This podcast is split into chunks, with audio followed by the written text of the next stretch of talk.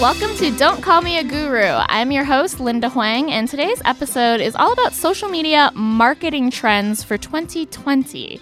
This episode of Don't Call Me a Guru is being recorded at NAIT's NR92 radio studio in Edmonton, Alberta. And Don't Call Me a Guru is a proud member of the Alberta Podcast Network powered by ATB Financial. Let's get right into it. I have no guests today, just me, producer Chantel. I've plucked three social media trends to discuss. So here we go. The first trend for this year for social media marketers, things to keep in mind, is a platform you might have heard of TikTok.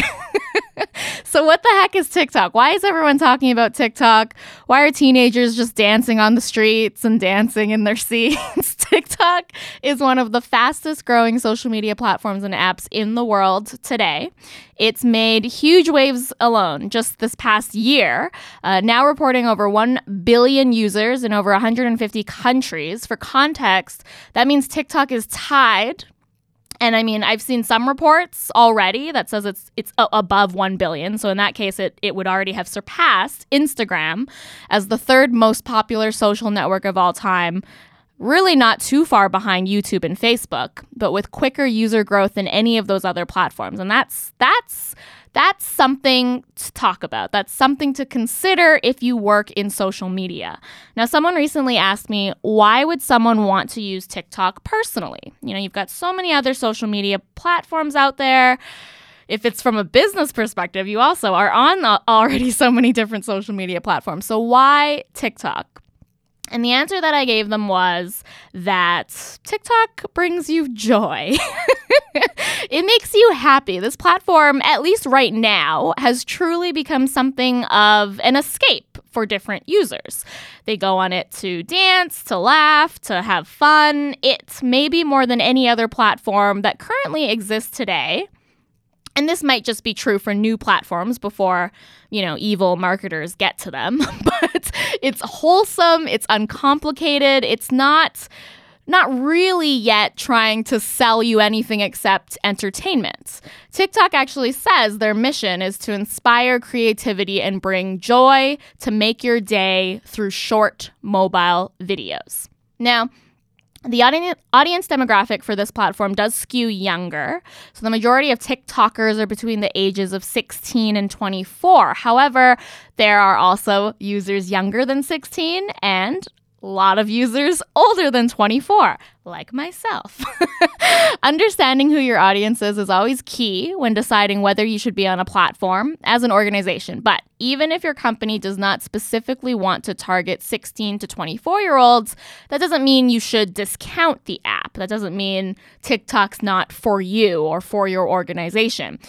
Or not at the very least as a social media person which I'm assuming you are if you're listening to this podcast, um, should mean that you should at least try out the app, figure it out, figure out what the hype is about, and then see, you know, if this makes sense for your organization. Find how other companies might be using the app. Not to say that other companies on TikTok right now are using it correctly. You got to find the right companies to get some inspiration. Um, but there's also individuals, industry professionals in different niches and different jobs uh, they're using TikTok as well in really interesting and creative ways. So find them, follow them, see what they're doing, and then you can make a more informed decision about what the challenges and opportunities might be for your organization if you did decide to use TikTok this year in 2020. You should also keep in mind, of course, that audiences, even if, you know, 16 to 24 is your target audience, they may not even want to hear from you on TikTok. That's their safe space right now. So if you're going to be entering this very joyful, entertaining platform that they're currently using, you need to really, really make sure that whatever you're creating and however you're trying to reach your audience makes sense for that platform. I've already seen, you know, TikTok does have advertising now, paid ads. There's that's on the rise, and I've seen good and bad uh, of those ads. I've seen ads that just look basically like a TV commercial has been slapped onto TikTok. That doesn't make sense for users on that platform. I've then also seen ads from companies that are, you know, it, it took me a whole three seconds to figure out, oh, this is an ad because I was because it just felt like an organic piece of content, something that I would already expect to see on this platform. So always consider how how are my audiences using the platform, and then you know if they don't want me to communicate with them here, how can I create something useful and entertaining enough that maybe changes their mind or convinces them. Now, some interesting aspects of TikTok that I found in the last year, really. Um, one of them uh, is that it encourages saving and sharing of videos off the platform. So the videos are watermarked, so you'll get the TikTok branding and you also get the username of the poster. That ability, though, to easily share from TikTok to elsewhere is so powerful, and I think is part of why more users are being introduced to the app because they're seeing these TikToks being shared on Facebook, being shared on Instagram, being shared on Twitter, um, and even going quote unquote viral on these other platforms is then driving users to figure out what is this TikTok thing? What's the fuss all about? So there's this opportunity for TikTok videos to be shared and spread. Um, and even if it's not by that original poster, what's interesting to me is that TikTok does really I mean, I think from what I've seen, they care about that credit.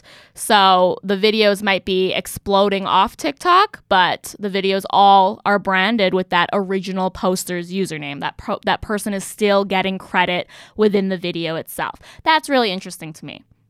TikTok influencers is also something um, that, uh, you know, if you work in social media, if you work in influencer marketing, it's something to think about. If you start using TikTok more, the name Charli D'Amelio will become almost a household or, you know, office term. She's a 15 year old girl who loves to dance and started really sharing videos of herself dancing alone with her sister, her family, and then it grew, you know, dancing with her friends, creating creating dance challenges, all on this all on this platform. And in less than a year, she's amassed nearly 30 million TikTok followers.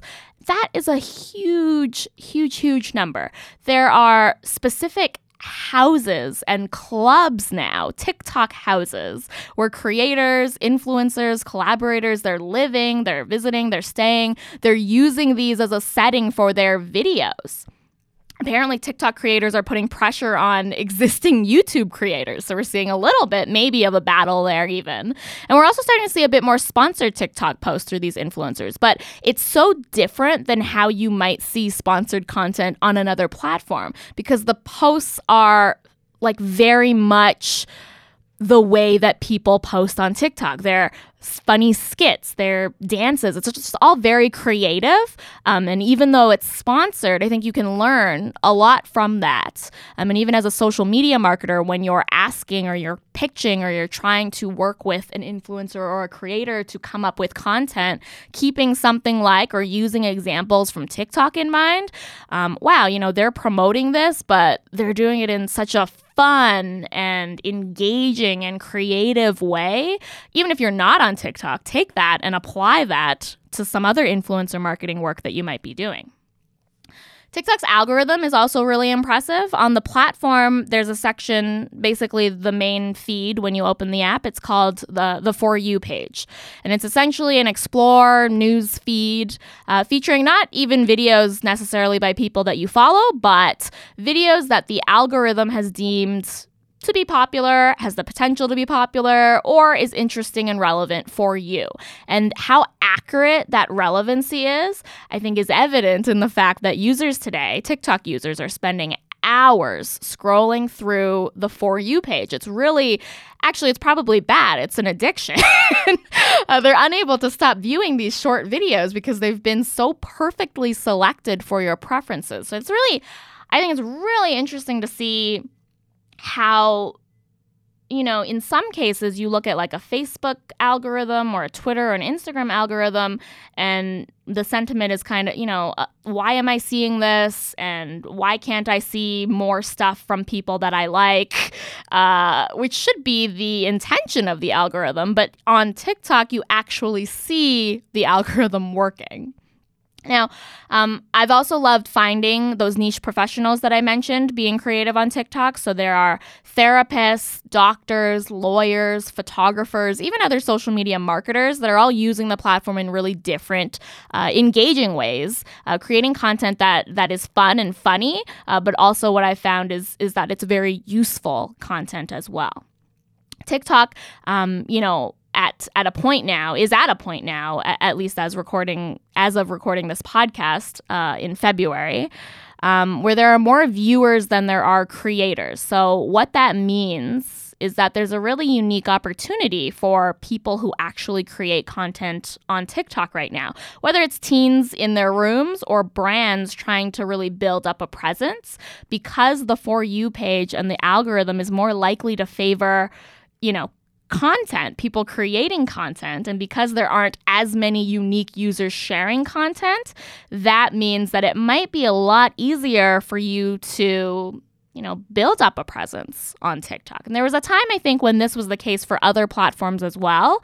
Um, but there really is something to be said about striking, you know, when the fire's hot, timing is everything maybe you don't immediately see how TikTok might work for you or your organization, but getting in on the ground floor now.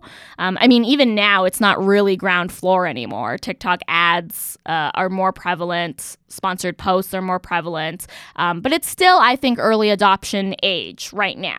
So think about your goals, think about your strategy, then think about how creative and joyful you can be, um, and and start considering perhaps there is content that we can create on this platform and maybe maybe if you do it now when the timing is right this could prove to be very beneficial and very ba- valuable for you and your organization down the road so there's a lot more I think to say about TikTok. Really, I I admit, I, I, mean, whenever I talk about TikTok with student groups, I'm always I say that I'm old. They laugh. I say I'm on TikTok. They say no. uh, but I could go on and on. I'm obsessed. Uh, but I wanted this to be about trends, so not just TikTok. So I must move on. Um, but if you are interested, I am doing an intro to TikTok for orgs and oldish people at iMedia, a digital media conference in Edmonton on March 14th. Uh, if you want to take, you know, if you want to take the class there and learn a bit more about the world's fastest growing social network. Um, Okay, let's let's take a quick break. That's enough of me, I think. We're gonna hear from uh, the, one of the episode sponsors uh, before we come back, and we'll chat about another 2020 social media marketing trend: uh, private engagement. This episode of Don't Call Me a Guru is brought to you by Inventures, a chance to connect with the best and brightest in global innovation. Join 4,000 plus creative and curious minds on the frontier of innovation. Hear more than 250 speakers on six program tracks, including Innovation of Work and The Future is AI. InVentures connects entrepreneurs and startups with venture capitalists, angel investors, service providers, and thought leaders. The conference includes an education track for students, too Alberta Innovates is making all of this possible in Calgary from June 3rd to June 5th, 2020. Tickets are only $399 if you buy before the end of April, and if you're a student, you can get an early bird ticket right now for just $99.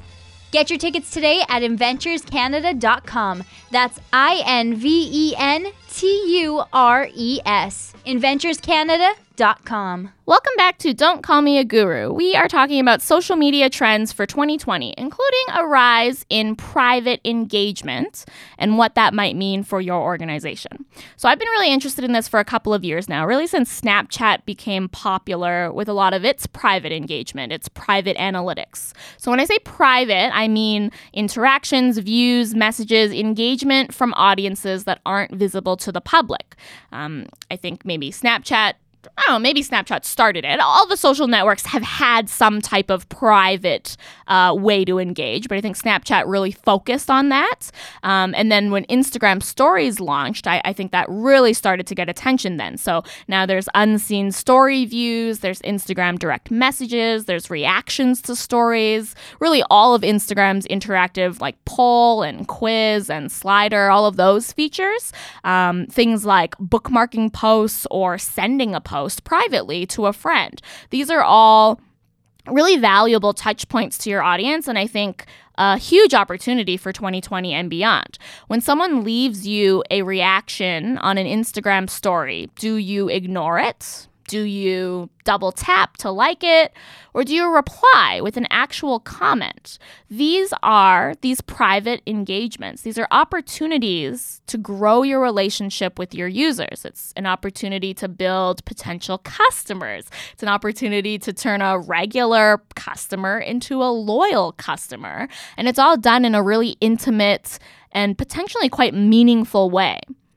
When you put out an Instagram poll, are you capturing the results? Are you doing something with the results? You have the opportunity on the back end on your account to see how many people have voted, how they voted, and who is voting. And I think the majority of people slash brands, you put out the poll for the sake of interaction and then you do nothing else with it. So there's so many more things that you could be doing with that. Literally, now you've got, you know, maybe it's a list of maybe it's 10, maybe your brand's not that big. but maybe it's hundreds. Maybe you now have a list of hundreds of people who cared enough about your post to leave a vote. What can you do to move, you know, that relationship that you have with them forward just a little bit after this type of interaction? So there's two parts, important, I think, parts to think about with this trend. If private engagement is on the rise, number one, are you engaging back? So are you taking advantage of these one on one moments to make a connection with your followers? There is a real opportunity here to get someone on your side, to go from casual or passive to loyal and engaged, to get people to physically come into a store or to want to be more likely to buy your products online. More than they would, I think, had you ignored their private reaction or their vote or their comment, uh, private comment or private message to your posts. So consider, I think, the value in that, um, and I and I think we think about that and we talk about that in general in social media is that you should be engaging with your audience. Now you have an opportunity to engage one on one, and that can be very powerful. So, the other thing, number two, is are you measuring the private engagement? I would argue that reactions to Instagram stories, poll participants, story views, they're all as valuable, if if not more valuable, than a public like or a public comment on a post. So, you know, do you know? Are there some of your posts that get more private message responses? Are there some posts that get more views? Are there some posts that get more interactions? With anything you're doing as an organization on social media, you should be setting yourself up to track and measure the impact and growth of private engagement to not only figure out if there are trends, uh, and how you can shift your strategy in relation to the results you're seeing with private engagement, but also even just to know, oh, you know, last month I received this many uh, reactions on my posts, or this many responses on my posts, or this many votes in my poll. This month I I've doubled that. You know, that's valuable. Knowing your private engagements over time and then being able to adjust your content and your strategy and your approach accordingly um, just as valuable as looking at whether or not your your other posts got public comments or public likes or public shares. So it all that all plays into i think how successful your social media can be this year. Just consider that with private engagements you really might be sitting on a gold mine opportunity to truly connect with people who care enough about you or your product or what you're saying to send you a message, to give you a heart or a heart eyes or a fire emoji or, or whatever it might be that they can do in this one on one intimate setting. And then to be able to shift your social media strategy and probably your resources so that you've got time to focus on private engagement back. And I think that can be very valuable for you and your organization this year to be measuring those inter- interactions, to be measuring really all the things and all all the things that you're doing on social media so that you can make data driven, data informed decisions about what you're doing. All right. So we're going to take one more break from my voice, hear from another episode sponsor, and then we'll be back with one final well, and when I say one final, I mean there's a lot. There's there's a lot of trends. There's a lot of trends in general that you could look at. I've only picked three to talk about. So we'll come back with one final 2020 trend, uh, which I've selected to be long captions. This episode of Don't Call Me a Guru is brought to you by Skirts Afire.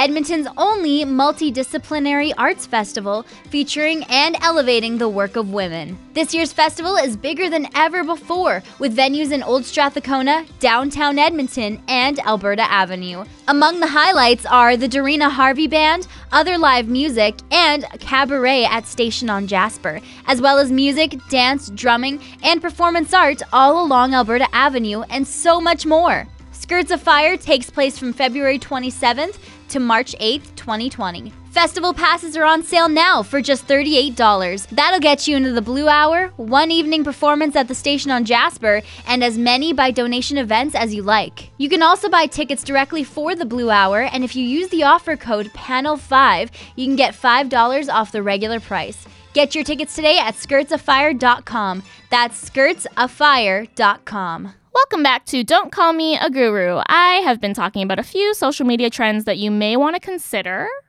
see how it affects, you know, your strategy this year, maybe where you can shift your time and resources. Um, the last trend I wanted to talk about is long captions, longer captions, long reads on social media.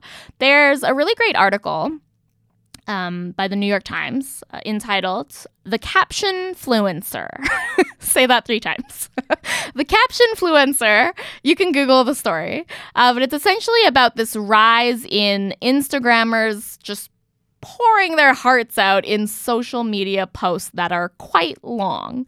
These long captions really um, are typically emotionally charged narratives. So they are the kind of posts that you might have once read on a personal blog. And sidebar, you know, I still think blogging is important, has value, but that's a topic for another episode or blog post. but the wordier the social media caption it appears today, the more traction these posts are gaining. So, Later Media, which writes really great articles and strategy and tips specifically for Instagram, they have a post as well about the rise of longer captions and its impact on engagement.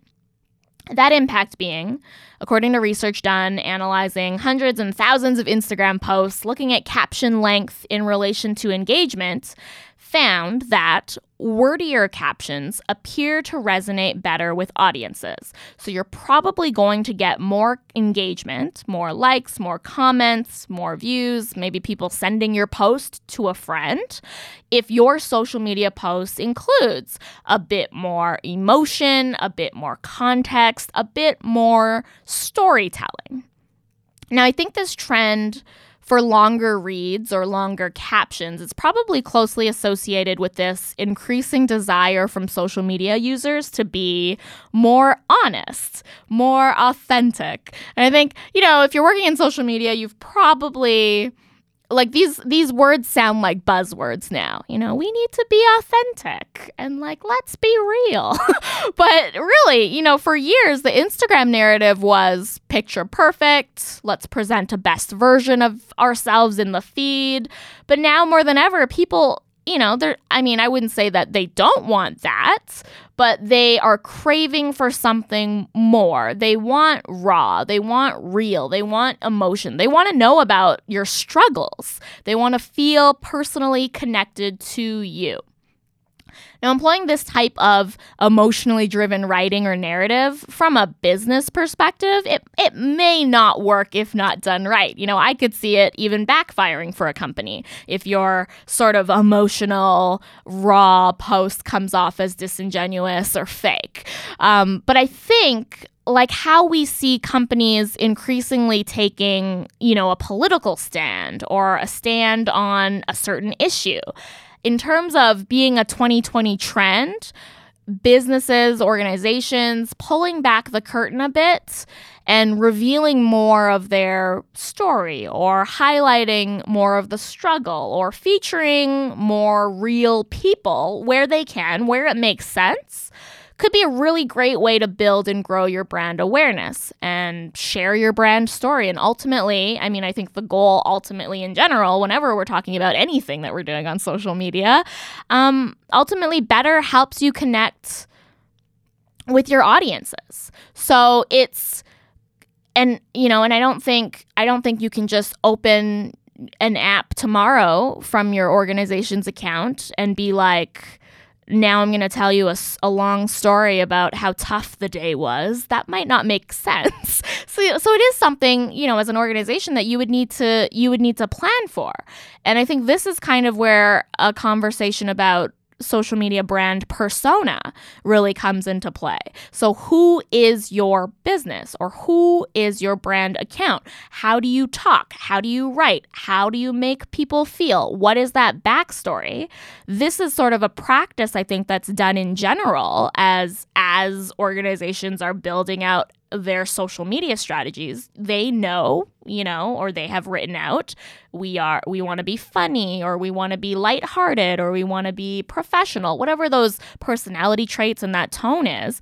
But now it's really taking that and going one step further. If people want to feel connected to you and they don't want you to be just this corporate entity. Now it's as you're planning your content and how you write and what you write or what you share. How can you do it in a way that aligns with the persona, hopefully, that you have developed for your accounts? And how do you do it in a way that that's that's that's not fake. that's that's real. That makes sense. So, um, you know, long captions in general, I think that's something. I, I, mean, you sort of saw that with Twitter extending from 140 characters to 280 characters. People want more room to say more things. Um, and and you know, and now we're we are seeing more of that on on platforms like Instagram, where where the whole I, I think it's like over two thousand words or two thousand characters, one of those. But all characters are being fully used because people are really people. So take people as the example. It's real people sharing their real stories and then trying to figure out how can we maybe replicate this in a in a genuine way on our organization's account. So, like the other trends mentioned in this podcast today, I could go on and on, but I'm going to stop it here because I want to leave you wanting more, right? so, this wraps up this month's podcast that was quick and easy. I feel like things go so much quicker when it's just me. the uh, the end credits We'll shout out to some people who helped make the podcast possible. Thank you so much for listening. If you did enjoy, then please rate the podcast, subscribe, share, etc. Um, I've also started an advice column podcast with my husband Mike. It's called "Here's What I Think," and if you Google it, you can find links to listen as well. We think uh, we think we give pretty good award winning advice. Um, and I'm also launching which I think would be of interest to this audience, a 10 part influencer marketing education blog post series. So that'll be on my blog, linda huang.com, uh, running weekly starting at the end of April through to April. Oh, sorry, not the end of April, running uh, the end of February through to April 2020. So if you're interested in learning more about influencer marketing from both sides, company, organization, as well as and as an influencer, it's a topic that I'm pretty passionate about, uh, then be sure to follow along um, on my blog for that. Thank you for listening, and I will be back in your ears again next month. The podcast you are listening to today was produced by Chantel Dunn at the NAIT Radio and Television Studios. The music bed for this episode was produced with the help of Doug Hoyer. The logo for Don't Call Me a Guru was designed with the help of graphic designer Rory Lee. Don't Call Me a Guru is a member of the Alberta Podcast Network powered by ATB Financial.